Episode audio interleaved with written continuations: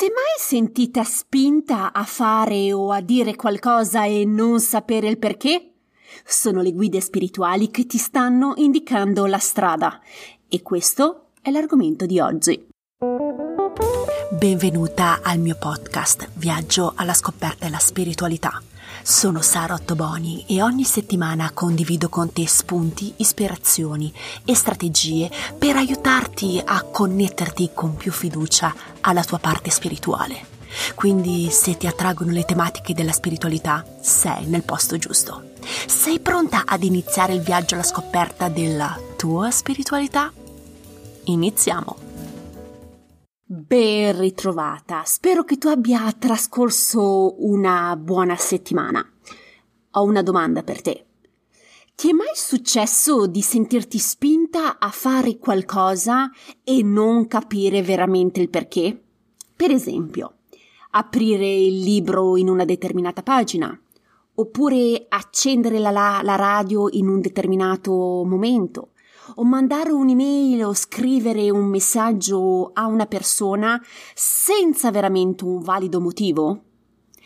Se ti è successo, sono le guide spirituali che ti stanno indicando la strada da percorrere. Sembra strano, ma è così. Colgo l'occasione per raccontarti un evento che è successo dieci giorni fa. Uh, volevo iscrivere mio figlio al corso trimestrale di musica all'asilo.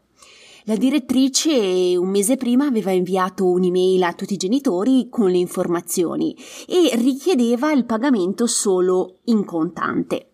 Oramai qua in Canada io il contante non lo uso molto, utilizzo sempre la carta di credito, quindi ho cercato di raccimolare i soldi contanti in casa e mi sono resa conto che mi mancavano 6 dollari per arrivare al prezzo richiesto. Per una settimana ho procrastinato e non sono veramente passata in banca. Una mattina mi sveglio e mi rendo conto che è il giorno X. O porto i soldi oggi all'asilo oppure mio figlio non segue il corso di musica. Quindi, alzandomi, mi sono detta devo passare in banca prima di portare mio figlio all'asilo. Sicuramente non era la cosa che volevo fare, però mi metto l'anima in pace e accetto la situazione. Nel frattempo vado in cucina, preparo il caffè e di fianco alla eh, grossa caffettiera che ho eh, noto dei documenti che sono lì oramai da mesi, eh, che accumulo sempre di fianco alla caffettiera e ho avuto l'istinto di eh, metterli a posto, una cosa che non era assolutamente urgente e soprattutto non urgente alle 6 del mattino. Però ho seguito l'istinto e ho preso i fogli che erano accanto alla caffettiera e sorridendo ho detto pensate se prendessi in mano questi fogli mi uscissero i soldi. Ho detto vabbè sarebbe veramente una figata però è utopia. Proseguiamo Sara. Quindi inizio a mettere a posto in ordine i, i fogli e decido di aprire un cassetto che apro ogni giorno e dove avevo anche controllato se avessi avuto dei soldi. Però cosa succede? Che eh, in questo cassetto noto eh, una busta eh, che avevo bisogno, che è una busta dedicata alle tasse 2020-2021.